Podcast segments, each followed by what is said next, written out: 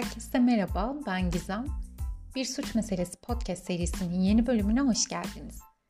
Bu bölümde oldukça üzücü bir gerçek suç hikayesinden bahsedeceğiz. Sonuna kadar ilgi ve heyecanla dinlemenizi umuyorum. Ayrıca olayla ilgili yorum ve düşüncelerinizi Bir Suç Meselesi Instagram hesabımızdan paylaşırsanız çok memnun olurum. Bugün Instagram hesabımızdan da bahsettiğim gibi Türkiye'den bir olaydan bahsedeceğim. Ara ara ülkemizden olayları da bölümlere katmaya çalışıyorum. Yine bu olayda bir şekilde böyle medyaya yansımış ve genel olarak kamuoyunun ilgisini çekmiş gerçek suç dosyalarından birisi. Haliyle elimizde yeterli haber ve bilgi var konuyla alakalı. Ben de çok fazla uzatmadan hemen bölüme başlamak istiyorum. Bugünkü yolculuğumuz 2020 senesine yani olay çok yakın Afyon iline. Afyon'un Dinir ilçesine bağlı bir köyde yaşamakta olan Cevdet ve Zeliha isminde emekli bir çift var. Bizim olayımız da bu çiftin çevresinde ilerleyecek. Aslına bakarsanız biraz böyle belirli yönlerden baktığımızda karışık bir olay. O yüzden ara ara böyle geri dönerek hatırlatmalar yapacağım. E, ikili Afyon'a yerleşmeden önce Denizli'de yaşıyorlar. Ancak her zaman bir köye, kasabaya yerleşip ekip biçme hayalleri var. Aslına bakarsanız birçoğumuzun da emeklilik hayalidir sanırım. Böyle sessiz ve sakin bir kasabada huzur içerisinde bahçeyle uğraşmak. Dediğim gibi bu çiftin de böyle bir hayali var ve Zeliha Hanım anne ve babasını kaybettikten sonra kendilerine Afyon'da yaklaşık 8 dönümlük bir arazi kalıyor. Aslında direkt olarak onlara kalıyor demek yanlış olabilir belki. Çünkü dört kardeşler, iki kız, iki oğlan olmak üzere. Haliyle çocuk başına yaklaşık iki dönümlük bir arazi düşüyor. Zeliha Hanım ve Cevdet Bey de bu araziyi emeklilik hayalleri için değerlendirebileceklerini düşünüyorlar. Aynı zamanda Zeliha Hanım'ın erkek kardeşleri Bünyamin ve Kadir Bey de aynı şekilde eşleriyle birlikte bu arazileri değerlendiriyorlar. Ee, Zeliha Hanım'ın kız kardeşi Kezban Hanım burada yaşamıyor. Sadece o yok. Onun haricinde üç kardeş buradalar. O Dinar da ilçenin içinde yaşıyor. Ancak dediğim gibi diğer üç kardeş sıralı bir şekilde evler yaptırarak buraya yerleşiyorlar. Zeliha Hanım, Bünyamin Bey ve Kadir Bey'in hepsinin evleri arasında yaklaşık 50'şer metrelik mesafeler var ve evler birbirinden çitlerle ayrılıyor. Yani şu ana kadar her şey çok güzel aslında. Özetlemek gerekirse tüm kardeşler yaşlılıklarını geçirmek için Afyon'un bu şirin köyünde buluşuyor ve daha sonra da ölene kadar mutlu ve huzurlu bir yaşam sürecekler diye düşünmek mümkün. Ancak ne yazık ki öyle olmuyor. Bir hafta sonu anne ve babalarıyla vakit geçirmek için Zeliha ve Cevdet Uysal çiftinin kızı ve oğulları köye geliyorlar. Birlikte oturuyorlar, sohbet ediyorlar. Tipik bir anne ve baba ziyareti yani. Sonrasında pazar günü de köyden ayrılıp Denizli'ye dönüyorlar. Çocuklar Denizli'de çalışıyorlar ve orada yaşıyorlar haliyle. Çiftin kızı Hacer e, pazartesi günü annesini arıyor ancak ona ulaşamıyor. E, açıkçası bu Hacer için pek de olan dışı bir durum değil. Çünkü çift çoğunlukla telefonuna bakmıyor zaten. Dışarıda tarlada olabiliyorlar ve o anda da fasulye toplama ve kurutma mevsimi olduğu için telefonu görmemiş olmaları muhtemel. E, tarlaya yanlarında telefonla gitmiyorlar yani. Bu nedenle çoğunlukla Zeliha Hanım tarlada veya bahçede işleri bittikten sonra telefonunu kontrol ederek kızına geri dönüyor. Ancak pazartesi günü ne yazık ki herhangi bir geri dönüş olmuyor. Daha sonra ertesi gün Hacer tekrar deniyor annesini aramayı ancak ne yazık ki yine ulaşamıyor kendisine. Yavaş yavaş endişelenmeye başlıyor elbette ancak farklı yerlerde yaşadıkları için oraya gidemiyor ve çarşamba günü teyzesi Kezban Hanım'ı arıyor. Çünkü biliyorsunuz Kezban Hanım hani yine aynı köy içerisinde yaşamasa da Dinar ilçesi içerisinde ve oraya araçla 10-15 dakikada ulaşabiliyor. O esnada Kezban Hanım'ın yanında da Bünyamin dayının eşi Nazire Hanım var. Ee, Kezban Hanım yeğeniyle konuşurken Nazire Hanım telefonu alarak anne ve babasını salı günü gördüğünü iletiyor. Zaten bahçeler bitişik olduğu için bu ifade Hacer'i rahatlatıyor. Ancak yine de o gün akşam saatlerine kadar anne ve babasına ulaşamıyor ve durum bu şekilde olunca köy muhtarına haber veriliyor ve eve gidip çifti kontrol etmesi isteniyor. Muhtar eve gittiğinde bahçede toplanmış ancak serilmemiş olan fasulyeleri fark ediyor. Bu kuru fasulyeler toplandıktan sonra serilip kurutuluyormuş böyle. E, serilmesi daha başka bir zamanda yapılacaksa da üstlerine bir şeyler örtülüyormuş ki yağmur çamur olmasın. Ancak çiftin bahçesindeki fasulyeler toplanıp öylece bırakılmış. Neler olduğunu anlayamayan muhtar evin içerisine girince iyiden iyiye şaşırıyor. Çünkü mutfak tezgahının üzerinde kahvaltılıklar öylece bırakılmış durumda. Ve Zeliha Hanım mutfağı bu şekilde bırakacak bir kadın değil. Yani açıkta bırakılmış peynir, zeytin vesaire olması çoğumuz için alışıldık bir şey değil aslında. çoğunlukla bir şekilde üstlerini kapatmaya ve dolaba kaldırmaya çalışırız çok ciddi bir şey olmadıkça. Haliyle durum muhtarın dikkatini çekiyor ve bölgeye bakmakta olan jandarma komutanını arayarak çiftin evinde bir gariplik olduğunu ve buraya bir ekip yollamaları gerektiğini söylüyor. Ekipler kısa süre sonra eve geliyorlar. Onlar da etrafta inceleme yaparak durumun pek de normal olmadığını fark ediyorlar. Çiftin erzak sakladığı yerde yapılmış pazar alışverişleri var ve malzemelerin bir kısmı çürümüş oradan dolaba kaldırılmadıkları için. Bunun üzerine jandarma da çiftin kayıp olduğuna karar veriyor ve bölgede arama kurtarma yapılabilmesi için çalışmalar başlanıyor. Elbette bu arada çiftin çocukları da köye gelmiş durumdalar artık. Olaydan haberdarlar, anne ve babaları yok ve anne ve babalarından gelecek bir haber bekliyorlar. Çocukların eve geldiği ilk günse jandarmayı şaşırtan bir şey oluyor ve alana gelen dayı Bünyamin Bey'e yeğeni Hacer bağırarak buradan gitmesini, ne olduysa her şeyin onun başının altından çıktığını söylüyor. Jandarma olay çıkmaması adına Bünyamin Bey'i uzaklaştırıyor. Peki Hacer neden dayısını suçluyor? Bu çiftin başına ne gelmiş olabilir? Hep birlikte bakalım. Denizli'de yaşarken Zeliha ve Cevdet Uysal çifti bir süre Bünyamin Bey ve eşi Nazire Hanım'ın evinde kalmışlar. Burada misafir olmuşlar. Daha sonrasında çifte bir ev tutulmuş ve bu evde Bünyamin Bey'in evinin karşısında. Bünyamin ve Zeliha kardeşlerin çocukları da hep bir arada büyümüş. Böyle gayet güzel bir ilişki var aslında. Fakat ne oluyorsa oluyor ve kardeşlerin ebeveynleri öldükten sonra kardeşler arasında mirasla alakalı çatışmalar başlıyor. Bu miras çatışmaları esas olarak Bünyamin Bey ve Zeliha Hanım'ın eşi Cevdet Bey arasında aslında.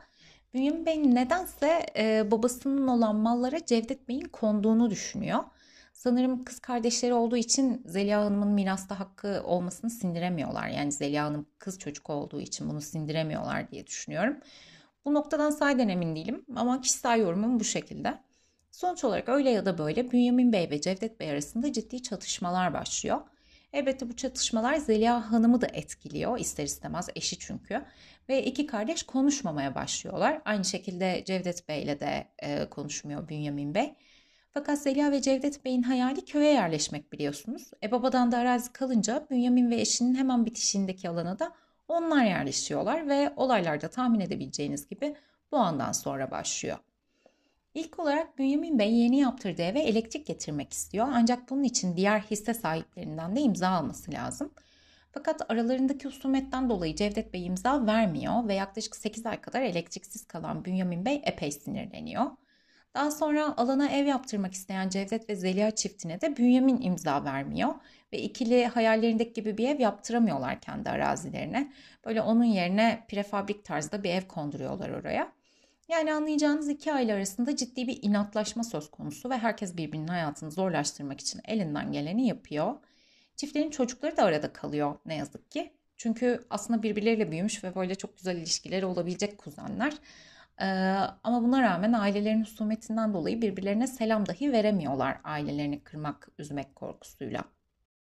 Aileler arasındaki çatışma da zaman ilerledikçe iyice büyüyor. Bir gün Zeliha ve Cevdet Uysal çiftinin evi yanıyor örneğin. Neyse ki o esnada orada değiller ancak çok ciddi bir kayıpları oluyor. Bu yangından da civarda bunu yapabilecek başka kimse olmadığı için Bünyamin Bey sorumlu tutuluyor. Ancak hakkında bir suç duyurusunda vesaire bulunuldu bilemiyorum. Fakat konuyla alakalı Bünyamin Bey'e herhangi bir şey olmuyor. E, ama dediğim gibi bunun bir kundaklama olduğu kesinmiş ve civarda açıkçası ailenin hiçbir düşmanı yok. E, daha sonrasında Cevdet Bey Bünyamin Bey'in ceviz ağaçlarının kendi bahçesine geldiğini söyleyerek ağaç dallarını kesiyor e, Bünyamin Bey'in ifadesine göre. Olaya çok yakın bir zamanda da Cevdet Bey Bünyamin Bey'i e, sırtında ilaçlama makinesiyle kendi bahçesinden kaçarken görüyor. Hani biliyorsunuz böyle sokakları falan da işte ilaçlarken hani sırtlarına bir şey takarlar böyle bir şey püskürtür o etrafa. Onlardan varmış yine e, bu insanlarda da. Kendi normal durumda işte ağaçlarını falan ilaçlıyorlarmış ama hani e, normal bir ilaçlama yapıyorlarmış. E, fakat Cevdet Bey Bünyamin Bey'i sırtında bu ilaçlama makinesiyle kendi bahçesinde görünce onu yakalamaya çalışıyor. Ne olduğunu anlayamıyor. E, fakat yakalayamıyor ve Bünyamin Bey kaçarak kendi evine giriyor. Bunun sonrasında Cevdet Bey dayanamayarak jandarmayı ve muhtarı durumdan haberdar ediyor. Cevdet Bey'in 80 kadar elma ağacının zehirlendiği ve bunu yapanın da Bünyamin Bey olduğu ispatlanıyor. Her ne kadar Bünyamin Bey kabul etmese de ilaçlama makinesinde elmalardaki zehir bulunuyor. Haliyle elmaları zehirleyen kişinin kendisi olduğu belli bir şey yani o kabul etmese bile bunu. Cevdet Bey bu defa olayın peşini bırakmak istemediği için dava açmak istiyor ve bilirkişi gelerek kendisinin ne kadarlık bir maddi kaybı olduğunu hesaplıyor. Baya böyle ziraat mühendisleri falan geliyorlar ve daha sonrasında da kaybının 2000 lira olduğunu, eğer dilerse arabulucuyla bu iş mahkemeye gitmeden meselenin çözülebileceğini e, anlatıyor avukatlar ona. Yani kısacası Bünyamin Bey zararı karşılamayı kabul ederse dava açılmayacak ancak öteki türlü dava açılacak. E, Cevdet Bey de bunu kabul ediyor. Tamam diyor bu şekilde olsun zararımı karşılasın ve dava açılmasın. Avukat Bünyamin Bey'i arıyor bunun üzerine. Bu arama çift kaybolmadan önceki hafta sonu yapılıyor. Yani çift pazartesi günü kayboluyor. Pazar günü de avukat arıyor. Avukat güzelce anlatıyor durumu Bünyamin Bey'e. 2000 lira zarar karşılanırsa dava açmayacaklarını iletiyor. Ancak Bünyamin Bey o parayı vermeyeceğini, mahkemeye gitmelerini söylüyor. Ve bu konuşmanın ertesi günde çift kayboluyor dediğim gibi. Dediğim gibi. E, bu nedenle çocuklar da haklı olarak Bünyamin Bey'den şüpheleniyorlar. Bu zaman aralığında jandarmada gösterilen bölgelerde arama yapmaya başlıyor. Köpekler ve jandarma ekipleri gerçekten de böyle hakikaten çok kapsamlı bir aramaya başlıyorlar ve yapıyorlar. Ancak günlerce yapılan bu arama hiçbir şekilde sonuç vermiyor. Çiftten hiçbir iz yok. Bu arada Bünyamin Bey suçlanmaya devam ediyor elbette. Eşi Nazire Hanım da herkese eşinin asla kardeşine böyle bir şey yapmayacağını anlatmaya çalışıyor. Fakat ilginç bir şekilde telefon konuşmasında Hacer'e anne ve babasının salı günü gördüğünü söylemediğini söylüyor. Bunu kabul etmiyor. Biliyorsunuz e, Kezban Hanım'ı aramıştı Hacer anne ve babasını merak ederek ve o sırada yanında olan Nazire Hanım da ben onları gördüm dün hani merak etme gibi bir şey söylemişti. E, ancak bunu söylediğini kabul etmiyor. Aslında Kezban Hanım da bu konuşmanın şahidi ancak Nazire Hanım asla kabul etmiyor dediğim gibi. Yani belli ki çift pazartesi günü kaybolmuş, salı günü kendilerini gören kimse yok. E, fakat Nazire Hanım'ın bu ifadesi çocukları iyice şüphelendiriyor ve son derece de haklılar. Diğer yandan pazartesi günü köy sakinlerinin fark ettiği bazı gariplikler de var. Bunları da paylaşmak istiyorum sizlerle. Başlangıçta anlam verememişler bu garipliklere ve aslında üzerine de pek düşünmemişler. Ancak çiftin kaybı açığa çıktıktan sonra bu bahsedeceğim durumlar dikkatlerini çekiyor kendilerinin. İlk olarak Bünyamin Bey o gün yeğeni Ramazan'la birlikte buğday sermeye gittiğini söylüyor. Ancak gidiş saatleri köy yaşamı için çok geç bir saat. Köydeki diğer insanlar tarladaki işleri o saatlere bırakmadıklarını söyleyerek bunun garip olduğunu anlatıyorlar. Diğer yandan Zeliha ve Bünyamin'in diğer kardeşleri Kadir Bey'in o gün çok telaşlı olduğunu ifade eden görgü tanıkları var. Bu arada yine görgü tanıklarının e, iddiasına göre Kadir ve Bünyamin Bey de pek yakın değillermiş aslında. Ve birlikte gezmezlermiş ancak o gün onları birkaç defa Bünyamin Bey'in arabasında birlikte görenler olmuş. Ve bunu garipsemişler. Hani demişler Allah Allah bunlar hiç birlikte takılmazlardı ki. Hani niye bir aradalar şu anda? Son olarak da aslında beni en çok etkileyen e, ve bence en önemli olan kısım da Kadir Bey kahvede otururken kardeş ve eniştesinin kayıp olduğu haberi gelmiş ve kendisi kılını bile kıpırdatmadan çayını içmeye devam etmiş. Bu da elbette kahvedeki kişilerin dikkatini çekmiş. E, bu durum da ortaya çıkınca çocuklar da düşünmeye başlıyorlar elbette. Hep Bünyamin dayıyı düşündüler ama acaba olay Kadir dayılarıyla da ilgili olabilir mi? Hacer'in ifadesine göre anne ve babası Denizli'deyken onlara ait olan arazi Kadir Bey tarafından sürülüyormuş. Hani biliyorsunuz zaten kardeşlerin evlerinin arasındaki mesafeler 50 metre olduğu için diğer tarafa da e, aile gelmeden önce e, Kadir Bey hani oradaki ürünleri de topluyormuş. E, ancak onlar geldikten sonra Kadir Bey onlara ait olan ağaçları ve diğer ürünleri kaybetmiş aslında. Yani Kadir Bey ile bununla alakalı bir tartışma yaşamamışlar ama çocuklar Kadir Bey'in anne ve babalarından karşı olan bu tepkisizliği karşısında bunun da bir sebep olabileceğini düşünüyorlar. Ee, çocuklar bunu düşününce Kadir dayılarının da suçlu olabileceğini düşünerek bunu bildiriyorlar ve Kadir Bey ile de konuşulmaya başlanıyor.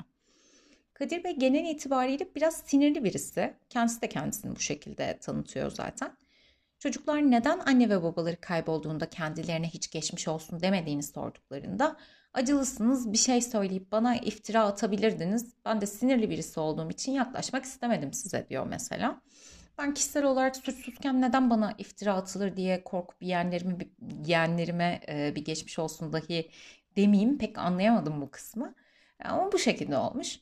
Bunun haricinde normal durumda kardeşi Bünyamin'le takılmazken neden pazartesi günü bir arada oldukları da soruluyor.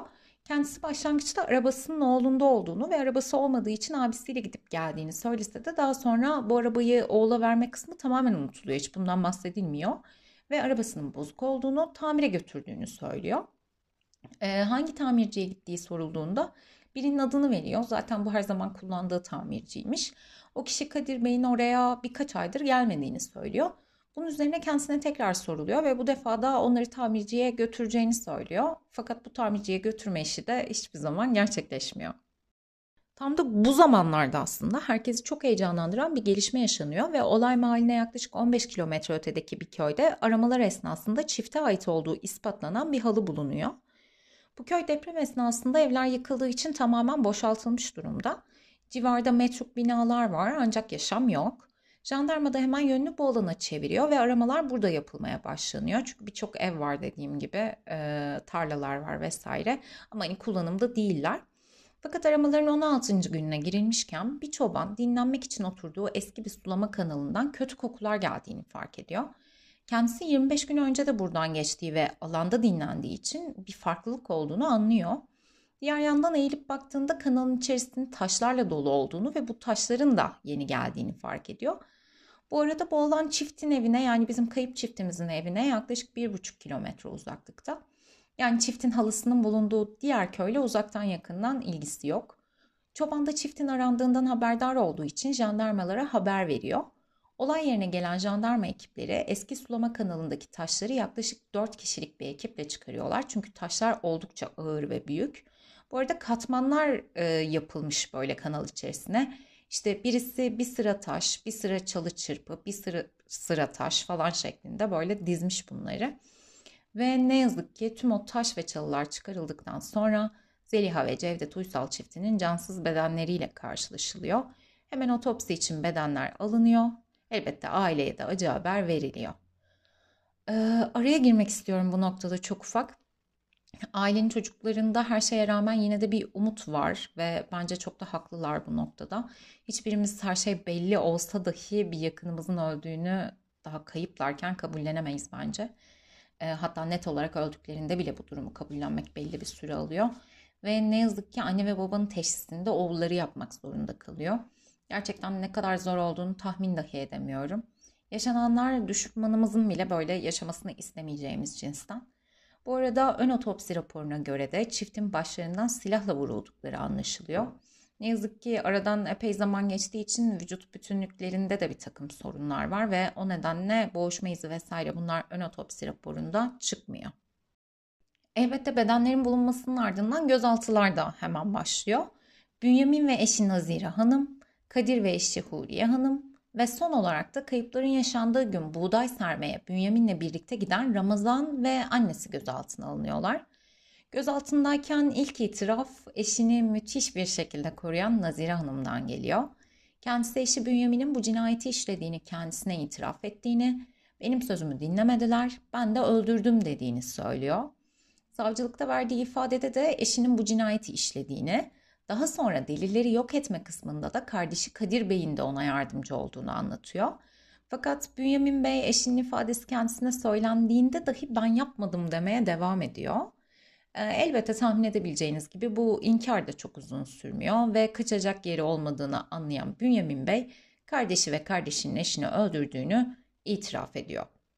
Anlattığına göre olay şu şekilde gerçekleşiyor. Daha önce söz ettiğim gibi pazar günü arabulucu kendisini arayarak 2000 lira karşılığında davanın açılmayacağını söylüyor. Sizlerin de bildiğiniz gibi Bünyamin Bey de bu teklifi reddediyor. Bu arada o esnada eşi Nazire Hanım evde değil, başka bir şehirde ve salı günü öğleden sonra eve dönecek. Pazartesi sabah Bünyamin Bey uyanıyor ve bahçeye çıkıyor. Çitle ayrılan diğer bahçede de Zeliha Hanım ve Cevdet Bey var. Ardından aralarında bu 2000 lira mevzusuyla ilgili bir laf dalaşı başlıyor. E, ve daha sonra Bünyamin Bey eve giriyor, tüfeğini alarak dışarı çıkıyor ve yakın mesafeden Cevdet Bey'i başından vuruyor. Daha sonra kısa bir anlığına kardeşiyle göz göze geliyor ve silahını ateşleyerek onu da aynı şekilde tek kurşunla başından vuruyor. Ardından kendi ifadesine göre el arabasıyla kardeşini ve eniştesini taşıyarak bulundukları kanala atıyor ve ardından olay yerine dönerek oraları temizliyor. Sonrasında da iki gün boyunca civardan taş ve çalı toplayarak bedenlerin üzerini kapatıyor. Kadir Bey'in de kendisine yardım ettiğini kabul etmiyor ve her şeyi tek başıma yaptım diyor. Bu arada Kadir Bey'in eşi Huriye Hanım da gözaltının son saatlerinde bu cinayeti bildiğini, eşi Kadir ve oğlu Özcan'ı bu konuda konuşurlarken duyduğunu söylüyor. Bu arada oğulları üniversite mezunu, nişanlı, kendi halinde bir çocuk hakikaten. E, cinayet işlendiğinde gerçekten de şanssızlığından dolayı orada yani. E, savcı da her ne kadar Bünyamin Bey kabul etmese de 60'lı yaşlarında bir adamın tek başına suç delillerini yok edemeyeceğini düşünüyor ve Kadir Bey için ek gözaltı süresi istiyor. Diğer yandan Özcan da gözaltına alınıyor. Bu arada daha öncesinde gözaltına alınan Ramazan ve annesi de serbest bırakılıyor. Zaten aslına bakarsanız yine demin bahsettiğim hani bu Ramazan'ın gözaltında olma sebebi yine aslında savcılığın bu işi Bünyamin Bey'in tek başına yapamayacağını düşünmesi. Evet tek başına öldürdüğünü kabul ediyorlar ama daha sonrasında bu delillerin yok edilmesi noktasında birinden yardım aldığını düşünüyorlar. Bundan dolayı yani aslında Ramazan Bey de zaten gözaltına alınmıştı. Hani annesi de belki bir bilgisi vardır diye gözaltına alınmıştı. Ancak dediğim gibi serbest bırakılıyorlar. Savcılık tüm ifadeleri dinledikten ve itiraflar geldikten sonra Bünyamin, Kadir ve daha sonradan ortaya çıkan Kadir Bey'in oğlu Özcan'ın tutuklu yargılanmasına karar veriyor ve bu üç kişi tutuklanıyor. Ee, ilginç bir şekilde çıkarıldıkları mahkemede yalnızca Bünyamin Bey'in tutuklu yargılanmasına ve diğer iki sanığın tutuksuz yargılanmasına karar veriliyor. E, Huriye Hanım'ın ve Nazire Hanım'ın ifadeleri varken Kadir Bey'in nasıl tutuksuz yargılandığına e, ben pek anlam veremedim, anlayamadım yani. Belki orada bilmediğimiz bir şeyler vardır tabii ki. E, hani medyayla paylaşıldığı kadarını biliyoruz. Dediğim gibi Özcan şanssızlığının kurbanı olmuş gibi görünüyor. Ancak eşler açık ve net bir şekilde bedenleri saklama, suç delillerini yok etme noktasında Kadir Bey ve Bünyamin Bey'in birlikte çalıştıklarını söylüyorlar. Bu nedenle tutuksuz yargılama benim pek beklediğim bir şey değildi. Ancak elbette yargı süreci devam ediyor. Bu arada Bünyamin Bey de cesetleri el arabasıyla taşıdığını söyleyince e, jandarma bunu denemek istiyor. Hani kendisine e, bunu gerçekten yapabiliyor mu? İşte kendisi bunu tek başına yapabiliyor mu? Bunu görmek istiyorlar. E, ve 90 kiloluk bir jandarma mensubunu gayet böyle kucaklayıp kaldırıyor ve el arabasıyla da güzelce taşıyor gerçekten de. Yani ifadeler olmasa tek başına bu insanları kaldırdığını ve o altı kişinin çıkardığı koca koca taşları da tek başına taşıdığını düşünebiliriz yani aslında. Sanırım ağır kaldırmaya falan alışık birisi. Diğer yandan e, sahiden bu yaştaki insanların başına gelen bu olay beni çok ama çok üzdü. Zaten ekstra etkileniyorum böyle tam o emeklilik çağında. Böyle tam mutlu, huzurlu, sakin sakin hayatlarına devam edecekken bunu yaşayan insanlar olduğunda gerçekten çok üzülüyorum. Ee, sonuçta babadan kalan bir arazi işte keyifli keyifli orada yaşamak, birlikte huzurla vakit geçirmek varken keşke bu olaylar yaşanmasaymış. Bu arada e, ufak bir bilgi daha vermek istiyorum. Bünyamin Bey daha öncesinde de babasını silahla yaralamış. Yani e, aradan baya bir zaman geçmiş ama hani bunu yapmış. Ve e, başka bir günde anne ve babası evdeyken o evi yakmayı düşünmüş. Ama daha sonra eve girdiğinde evde bir komşunun olduğunu fark etmiş ve o yüzden evi yakmamış. Onun yerine orada bir araç varmış. O aracı yakmış falan. E, bunlar kendisinin kabul ettiği şeyler ve ben gerçekten inanamıyorum. Ee, yaşanan anlaşmazlık belki iki taraflı ancak bu söylediklerim sebebiyle de Bünyamin Bey'in pek de sağlıklı bir ruh haline sahip olduğunu düşünmüyorum. Aslında en üzücü olan da zavallı çiftin çocuklarının yaşadıkları. Ne yazık ki bir ömür unutulamayacak bir travma bu ve ne olursa olsun bunu yapan kişi dayıları bunun bu şekilde olması da üzüntülerini ikiye katlıyordur muhtemelen. Sizler ülkemizde yaşanan bu konuyla ilgili neler düşünüyorsunuz? Instagram hesabımızdan lütfen paylaşın. Evet, bugün kardeşini ve eniştesini acımasızca katleden bir katili konuştuk. Umuyorum sonuna kadar ilginizi kaybetmeden dinlemişsinizdir. Bir sonraki bölümde tekrar görüşebilmek üzere. Herkese sevgiler.